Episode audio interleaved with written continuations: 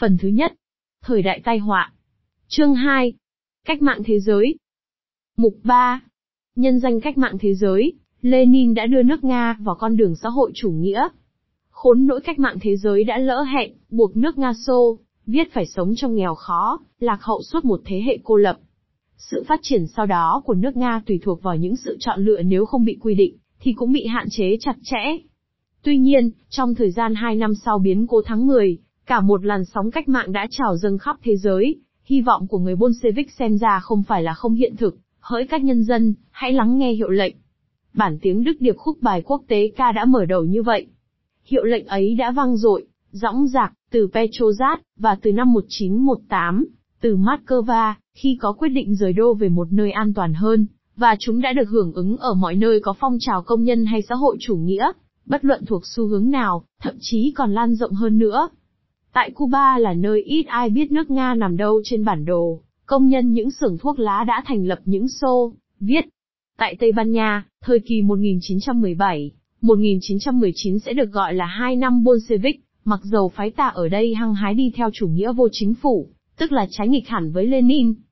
Phong trào sinh viên cách mạng bùng nổ ở Bắc Kinh, năm 1919 và ở Córdoba năm 1918 rồi lan truyền khắp châu Mỹ Latin, tạo ra ở đây những lãnh tụ và những chính đảng Marxist cách mạng. Một chiến sĩ quốc gia người Ấn Độ, M. N. Roy đã nhanh chóng ngả về phía cách mạng tại Mexico, là nơi phong trào cách mạng bản địa bước vào giai đoạn triệt để nhất vào năm 1917. Đương nhiên là đồng cảm với nước Nga cách mạng, Marx và Lenin trở thành những thần tượng ở Mexico, bên cạnh hình ảnh của Moctezuma, Emiliano Zapata và những nghĩa quân da đỏ khác, ngày nay còn thấy được trên các bức bích họa hoành tráng của các họa sĩ chính thức.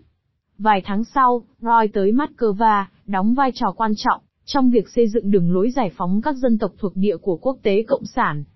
Phần nào qua trung gian của những đảng viên xã hội người Hà Lan, cư trú ở thuộc địa như Hans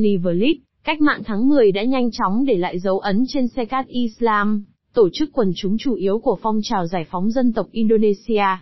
Ở Thổ Nhĩ Kỳ, một tờ báo địa phương nhận định, một ngày kia, hành động của dân tộc Nga sẽ trở thành mặt trời chiếu sáng khắp trần gian.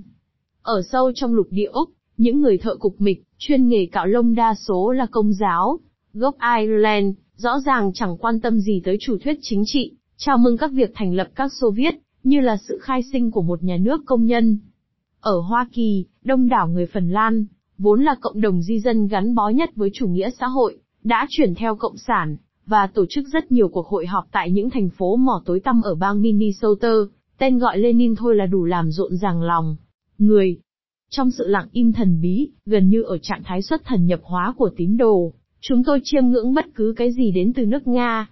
Tóm lại, ở khắp mọi nơi, cách mạng tháng 10 được coi là sự kiện làm dung chuyển thế giới.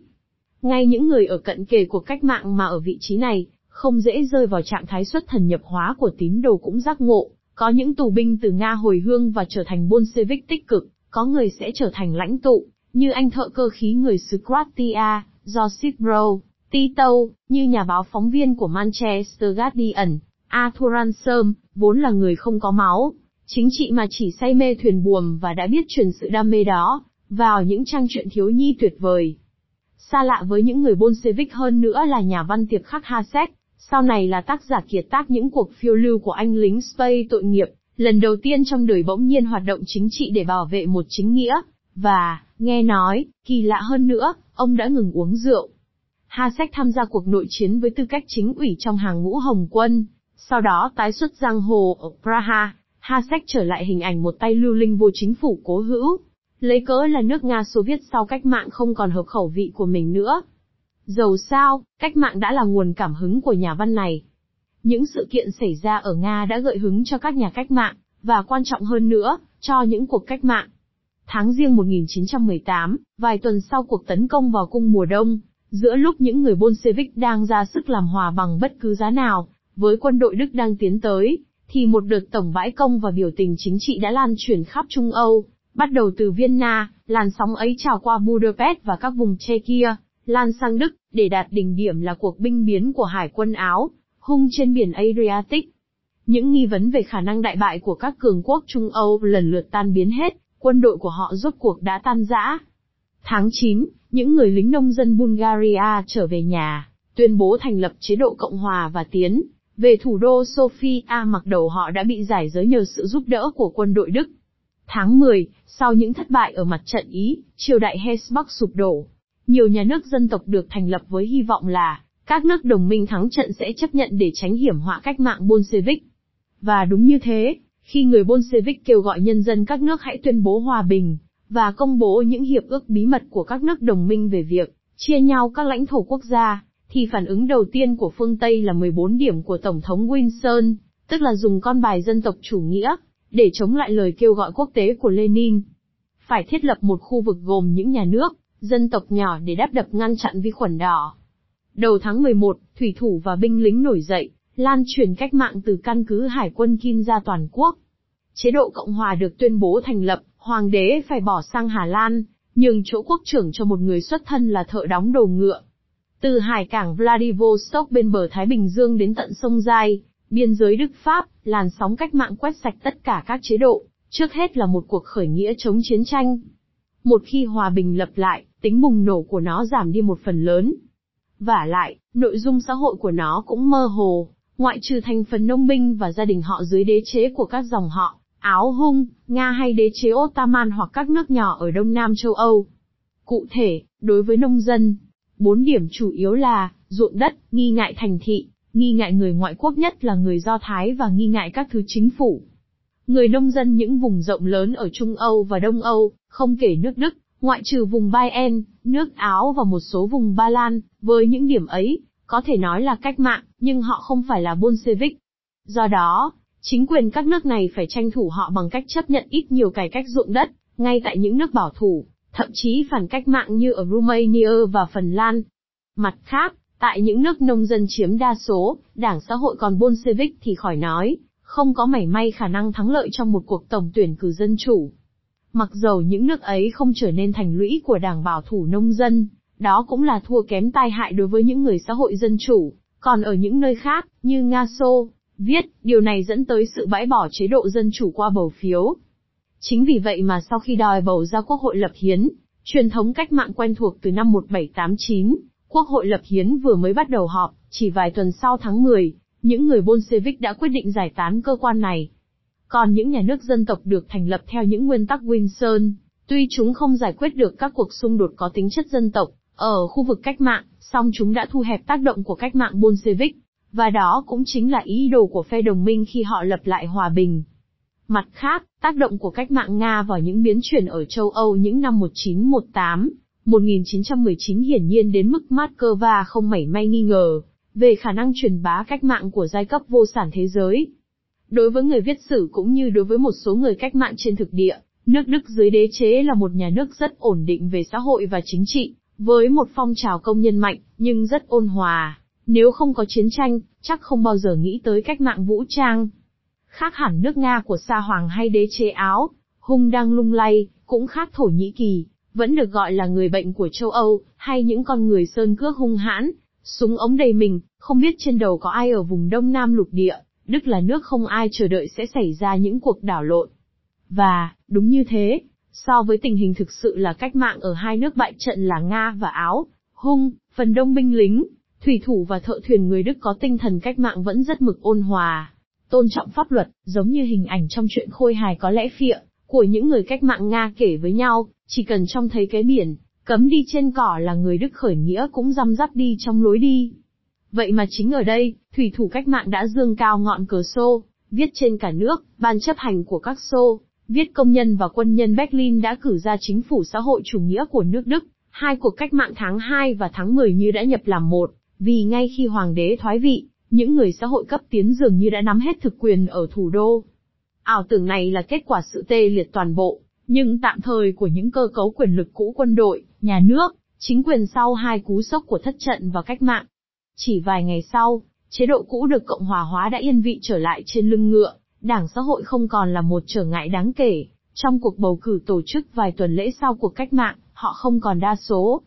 Nó càng không phải bận tâm vì đảng Cộng sản mới vội vã ra đời, mà hai lãnh tụ, Kalipnek và Rosa Luxemburg, ít lâu sau sẽ bị bọn binh đội tự do ám sát. Cuộc cách mạng Đức 1918 dầu sao cũng đã củng cố niềm hy vọng của người cách mạng Nga, nhất là một nước Cộng hòa xã hội chủ nghĩa ngắn ngủi đã được tuyên bố thành lập, với đầy đủ lệ bộ ở Bavaria cùng năm 1918, và sang mùa xuân năm 1919, mặc dù lãnh tụ bị ám sát, một nước Cộng hòa Xô Viết đã được thiết lập tại Munich, thủ đô của nghệ thuật Đức, của phản văn hóa trí thức và của rượu bia. Về mặt chính trị, nồng độ không cao cho lắm. Cuộc nổi dậy này diễn ra cùng lúc với một nỗ lực nghiêm chỉnh hơn, nhằm đưa chủ nghĩa Bolshevik Tây tiến, đó là Cộng hòa các hội đồng Hungaria tháng 3 tháng 7 1919. Cố nhiên cả hai cuộc cách mạng, như chờ đợi, đã bị đập tan thẳng tay. Thêm vào đó, công nhân Đức thất vọng bởi sự lừng khừng của Đảng Xã hội Dân Chủ, bỗng trở nên quyết liệt, nhiều người đứng về phía những người xã hội chủ nghĩa độc lập, và từ năm 1920, ủng hộ Đảng Cộng sản. Nhờ đó Đảng Cộng sản Đức trở thành Đảng Cộng sản lớn nhất ngoài Liên Xô. Lẽ nào một cuộc cách mạng tháng 10 lại không nổ ra ở Đức? Trong tình huống mà những nỗ lực duy nhất nhằm tổ chức cách mạng đã thất bại năm 1919, là năm cao điểm của các biến động xã hội, và sang năm 1920 thì phong trào cách mạng ở phương Tây rõ ràng là bước sang thoái trào, thì cho đến năm 1923, cách lãnh tụ Bolshevik ở Moscow vẫn chưa từ bỏ hy vọng một cuộc cách mạng, ở Đức. Năm 1920, người Bolshevik đã phạm một sai lầm mà ngày nay nhìn lại, có thể thấy là cốt tử, sự phân liệt của phong trào công nhân quốc tế, mà họ đã dứt điểm bằng cách tổ chức phong trào cộng sản quốc tế theo mô hình một chính đảng Leninist tiền phong với tầng lớp lãnh đạo là những người cộng sản chuyên nghiệp, thoát ly.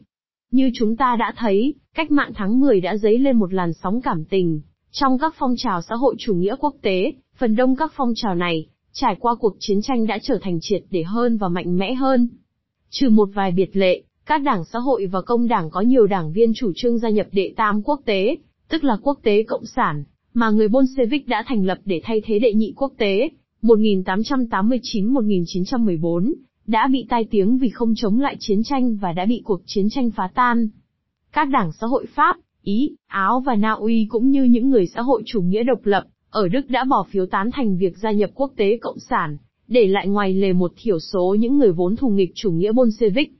Điều mà Lenin và những người Bolshevik mong muốn, không phải là một phong trào quốc tế tập hợp những người xã hội chủ nghĩa có cảm tình với cách mạng tháng 10, mà một đoàn thể chiến sĩ toàn tâm toàn ý, kỷ luật, một lực lượng xung kích toàn cầu nhằm phục vụ cuộc đấu tranh cách mạng. Đảng nào ngần ngại không muốn tổ chức theo kiểu Lenin bị cách ly, hoặc loại trừ khỏi quốc tế cộng sản vì bị coi như một đạo quân thứ năm của chủ nghĩa cơ hội, hay chủ nghĩa cải lương chỉ có thể làm suy yếu tổ chức quốc tế mới, đó là không kể cái tội mà trước đây Mark gọi là chủ nghĩa nghị viện ngu xuẩn. Trong trận đấu tranh cuối cùng sắp sửa xảy ra, chỉ có chỗ cho những người lính. Luận điểm ấy chỉ có ý nghĩa với điều kiện là, cách mạng thế giới đang tiến tới và trận cuối cùng là triển vọng kề cận.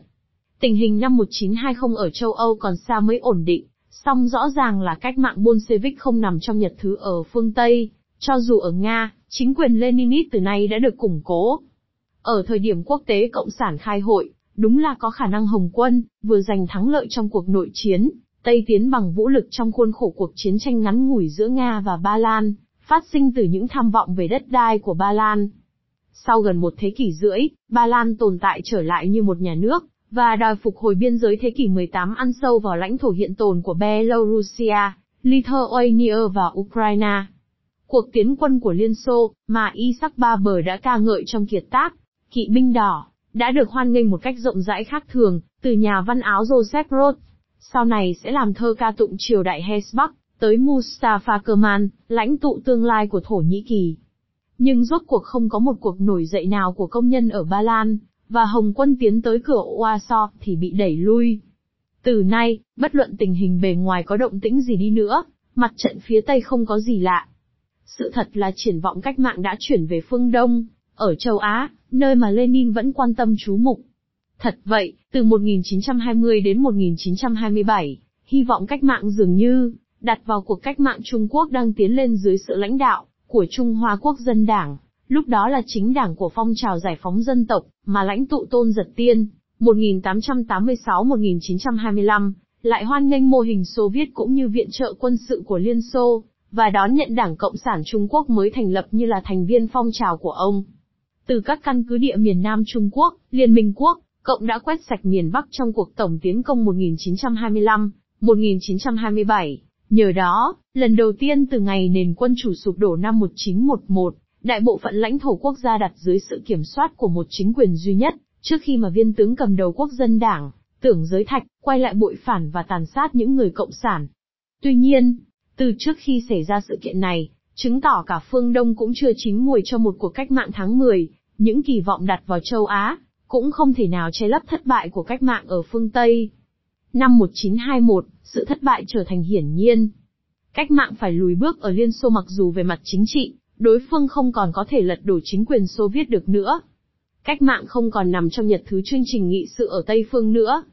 Đại hội lần thứ ba của quốc tế Cộng sản, tuy không hiển ngôn, cũng đã mặc nhiên thừa nhận điều ấy khi chủ trương thành lập mặt trận thống nhất, với chính những người xã hội chủ nghĩa, mà đại hội lần thứ nhì đã khai trừ khỏi hàng ngũ của đạo quân cách mạng. Ý nghĩa của việc này như thế nào sẽ là điều còn gây ra tranh cãi, và chia rẽ giữa những người cách mạng trong những thế hệ tiếp theo. Dù sao đi nữa thì cũng đã quá muộn. Phong trào đã mãi mãi bị chia rẽ, đa số phái tả xã hội chủ nghĩa, cá nhân hay toàn bộ đảng, đã quay trở về với phong trào xã hội, dân chủ do những phần tử ôn hòa chống cộng chế ngự. Các đảng cộng sản mới vẫn ở vị trí thiểu số trong phái tả Âu Châu, và ngoại trừ một số biệt lệ như ở Đức, Pháp và Phần Lan. Đó là những thiểu số nhỏ bé, tuy rất nhiệt tình. Tình hình này sẽ không thay đổi trước những năm 1930. Mục 4. Bao nhiêu năm đảo lộn ấy rốt cuộc cũng đã để lại một đất nước, rộng lớn mênh mông mà lạc hậu, đặt dưới chính quyền cộng sản, hướng tới xây dựng một chế độ nhằm thay thế chủ nghĩa tư bản.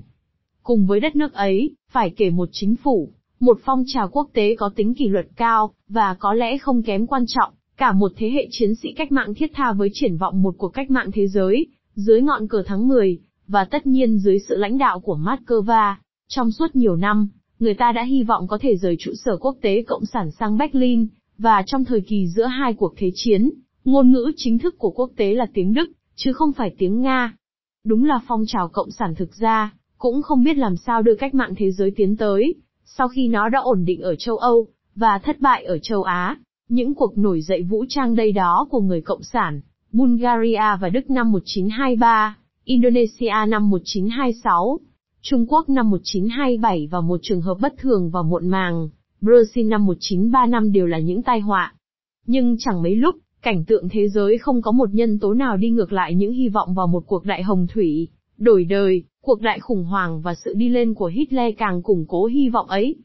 Song điều này không giải thích được tại sao quốc tế cộng sản đã đột nhiên khoa trương ngôn ngữ cực đoan cách mạng và tả khuynh giáo điều giữa 1928 và 1932 bởi vì bất luận bản chất phong trào là như thế nào, nó không có hy vọng giành được chính quyền, và lại cũng không hề chuẩn bị nắm chính quyền ở nơi nào cả. Nguyên nhân sự thay đổi định hướng về mặt chính trị sẽ hết sức tai hại, này, phải tìm ở tình hình chính trị trong nội bộ Đảng Cộng sản Liên Xô, lúc đó đã do Stalin nắm, và có lẽ ở ý muốn bù trừ sự bất đồng ngày càng rõ rệt giữa một bên là, quyền lợi của Liên Xô tức là một nhà nước, dù muốn hay không, cũng phải chung sống với những nhà nước khác, và bắt đầu từ năm 1920, Liên Xô bắt đầu được công nhận trên sân khấu quốc tế, bên kia là phong trào cộng sản là, mục tiêu là sách động và lật đổ chính quyền của tất cả các nước khác. Quyền lợi nhà nước của Liên Xô cuối cùng đã áp đảo lợi ích cách mạng thế giới, của quốc tế cộng sản bị Stalin biến thành công cụ đơn thuần, của chính trị nội bộ dưới sự kiểm soát chặt chẽ của Đảng Cộng sản Liên Xô, một mình tự ý thanh trừng, giải tán hay cải cách các thành phần. Cách mạng thế giới chỉ còn là Mỹ từ thuộc về quá khứ, hay đúng hơn, cách mạng chỉ có thể được chấp nhận với điều kiện, A nó không xung khắc với quyền lợi của nhà nước Xô, viết, và B nếu người Liên Xô có thể trực tiếp kiểm soát. Sau năm 1944, những chế độ cộng sản khai triển ở châu Âu, các nước phương Tây thấy đó trước tiên là sự bành trướng thế lực của Liên Xô, họ đã hiểu đúng ý đồ của Stalin, và những người cộng sản lão thành, cũng hiểu rõ Stalin khi họ oán trách Moscow đã không muốn cho người cộng sản, ở nơi khác giành được chính quyền, mà còn can ngăn mọi nỗ lực của họ, ngay khi những cố gắng của họ đang mang lại kết quả, như ở Nam Tư và Trung Quốc. Tuy nhiên, cho đến giờ phút cuối cùng, đối với ngay cả tầng lớp quan liêu khá thối nát, Liên Xô vẫn là cái gì khác hơn là một cường quốc như mọi cường quốc khác. Xét cho cùng, sự nghiệp giải phóng nhân loại, xây dựng một xã hội tốt đẹp hơn chủ nghĩa tư bản, vẫn còn là lý do tồn tại của Liên Xô. Nếu không thì tại sao những quan chức nghiệt ngã kia ở Moscow vẫn tiếp tục tài trợ, và cung cấp vũ khí cho du kích của Đại hội Quốc dân Phi Châu, đồng minh của Đảng Cộng sản, mà triển vọng lật đổ được chế độ apartheid ở Nam Phi, trong suốt mấy chục năm có vẻ như rất mỏng manh, và thật sự là rất mỏng manh. Điều kỳ quặc là sau khi hai nước đoạn tuyệt rồi, chính quyền Cộng sản Trung Quốc chỉ trích Liên Xô là đã phản bội các phong trào cách mạng, nhưng trong thực tế, Trung Quốc không thể so bì với Liên Xô, trong việc ủng hộ cụ thể các phong trào giải phóng thế giới thứ ba. Từ lâu rồi, Liên Xô đã hiểu rằng, nhân loại sẽ không đổi đời thông qua một cuộc cách mạng thế giới cảm hứng, từ Moscow. Trong những năm hoàng hôn lê thê của thời Brezhnev, niềm tin thành thực của Khrushchev theo đó chủ nghĩa xã hội sẽ chôn vùi, chủ nghĩa tư bản bằng tính ưu việt về kinh tế của mình, cuối cùng đã tan biến. Chính sự sói mòn hoàn toàn của niềm tin vào sự nghiệp chính nghĩa ấy giải thích tại sao hệ thống này đã tan rã, mà không hề có một sự kháng cự nào. Những thắc mắc, do dự ấy hoàn toàn xa lạ với thế hệ đầu tiên của những người mà ánh sáng của tháng 10 đã thúc giục họ hiến dâng cả cuộc đời cho cách mạng thế giới. Cũng như những tín đồ đầu tiên của Kitô giáo, phần lớn những người xã hội chủ nghĩa trước 1914 tin tưởng vào một cuộc cách mạng đại hồng thủy, sẽ phá tan tất tật mọi điều xấu xa và sẽ đỡ đẻ ra một xã hội mới, không còn khổ đau, áp bức, không còn bất bình đẳng hay bất công. Niềm tin tận thế chủ nghĩa ấy lại được bảo chứng, bằng tính khoa học của chủ nghĩa Marx và sự tất yếu của quy luật lịch sử. Cách mạng tháng 10 chứng minh rằng cuộc đổi đời ấy đã bắt đầu. Đạo quân của sự nghiệp giải phóng nhân loại ấy, tất nhiên phải nhẫn tâm và kỷ luật, quân số tổng cộng là bao nhiêu? Có lẽ không quá vài vạn người. Còn những nhà cách mạng chuyên nghiệp của phong trào quốc tế, những con người thay đất đổi nước xoành xoạch như thay giày đổi dép, như Bert Olbrecht đã ca ngợi họ trong một bài thơ, có lẽ tổng cộng không quá vài trăm. Không nên lẫn lộn những nhà cách mạng thoát ly, đó với số đông mà người Ý gọi là nhân dân cộng sản, vào thời số đảng viên đảng Cộng sản lên tới hàng triệu. Hàng triệu cảm tình viên và đảng viên cơ sở, thực sự ước mơ một xã hội mới, tốt đẹp, cho dù trên thực tế, hoạt động hàng ngày của họ, cũng giống như hoạt động của phong trào xã hội chủ nghĩa trước đó. Cũng thế, trong sự dấn thân của họ, tính chất chọn lựa cá nhân có phần ít hơn là gắn bó giai cấp, cộng đồng. Tuy nhiên, tuy con số ấy không lớn, nhưng ta không thể hiểu được thế kỷ 20 nếu quên đi điều đó. Nếu không có chính đảng Lenin ít kiểu mới, với khung cán bộ là những nhà cách mạng chuyên nghiệp, không thể tưởng tượng ra rằng chỉ trong vòng hơn ba chục năm sau cách mạng tháng 10, một phần ba nhân loại đã sống dưới những chế độ cộng sản. Sự tin tưởng và lòng trung thành triệt để đối với bộ tham mưu của cách mạng thế giới, ở Moscow khiến cho người cộng sản đứng về mặt xã hội học, có thể tự coi mình là thành viên của một giáo hội hoàn vũ, chứ không phải chỉ là một tông phái riêng lẻ. Các đảng cộng sản trung thành, với Moscow đã bị mất đi những lãnh tụ sau những vụ chia rẽ và thanh trừng, nhưng ngày nào còn tồn tại một trung ương, của phong trào, tức là cho đến năm 1956, không có đảng nào ly khai, ra khỏi phong trào, khác hẳn những nhóm Marxist ly khai, sau khi đi theo chốt kít, đã liên tục chia năm xẻ bảy, cũng như những nhóm Marxist, Leninist theo chủ nghĩa Mao còn chia rẽ hơn nữa sau năm 1960. Ngay khi chỉ còn một số nhỏ, năm 1943, khi Mussolini bị lật đổ, Đảng Cộng sản Ý còn 5.000 người, tổng cộng cả nam lẫn nữ, phần đông vừa ở tù ra hoặc mới lưu vong từ nước ngoài về. Họ cũng tương tự như những người Bolshevik hồi tháng 2 1917. Nói cách khác, họ hợp thành hạt nhân của một đội quân hàng triệu người. Họ là những nhà lãnh đạo tiềm thể của nhân dân một nước, của một nhà nước. Đối với thế hệ ấy, nhất là đối với những ai đã trải qua những năm đảo điên ấy, cho dù họ còn quá trẻ đi nữa, cách mạng là sự nghiệp lớn nhất của đời người. Số mệnh của chủ nghĩa tư bản tất chỉ còn tính từng ngày. Lịch sử đương đại là chiều hôm trước của ngày toàn thắng, ai còn sống tới ngày đó sẽ là những chứng nhân, cho dù trong số đó chỉ còn ít những người lính của cách mạng, những người chết nghỉ phép theo lời của Levin, chiến sĩ Cộng sản Nga, ít lâu trước khi bọn người lật đổ xô, viết Munich 1919 xử tử. Bản thân giai cấp tư sản, cũng có bao nhiêu là lý do để hoài nghi về tương lai của chính nó, lẽ nào người chiến sĩ cách mạng lại tin là nó trường tồn. Chính cuộc đời của họ là một bằng chứng. Ví dụ như hai thanh niên người Đức đã từng yêu nhau, mà cuộc cách mạng Bavaria năm 1919 đã thay đổi cả cuộc đời. Olga Benerio, con gái một trạng sư thịnh vượng của thành phố Munich, và Otto Braun, giáo viên.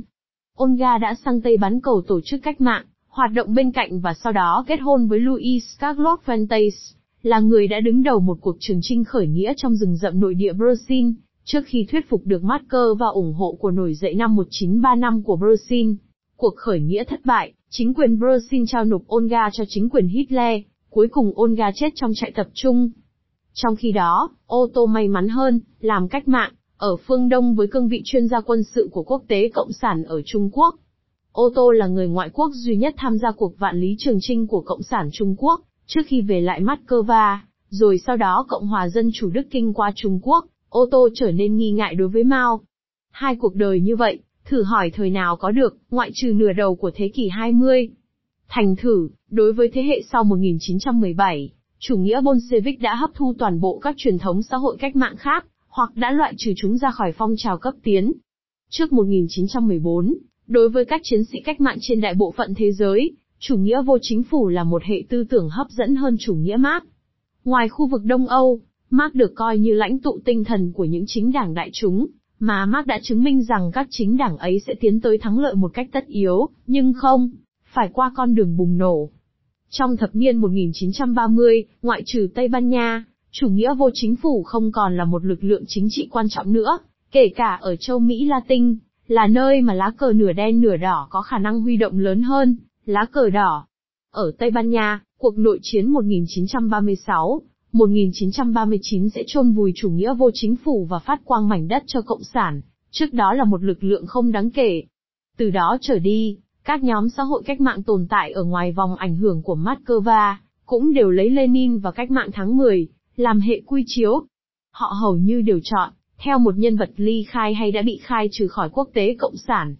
Còn quốc tế cộng sản thì lao vào một cuộc săn lùng phù thủy ngày càng quyết liệt, trong khi Stalin kiểm soát và khóa chặt cả đảng Cộng sản Liên Xô lẫn quốc tế Cộng sản.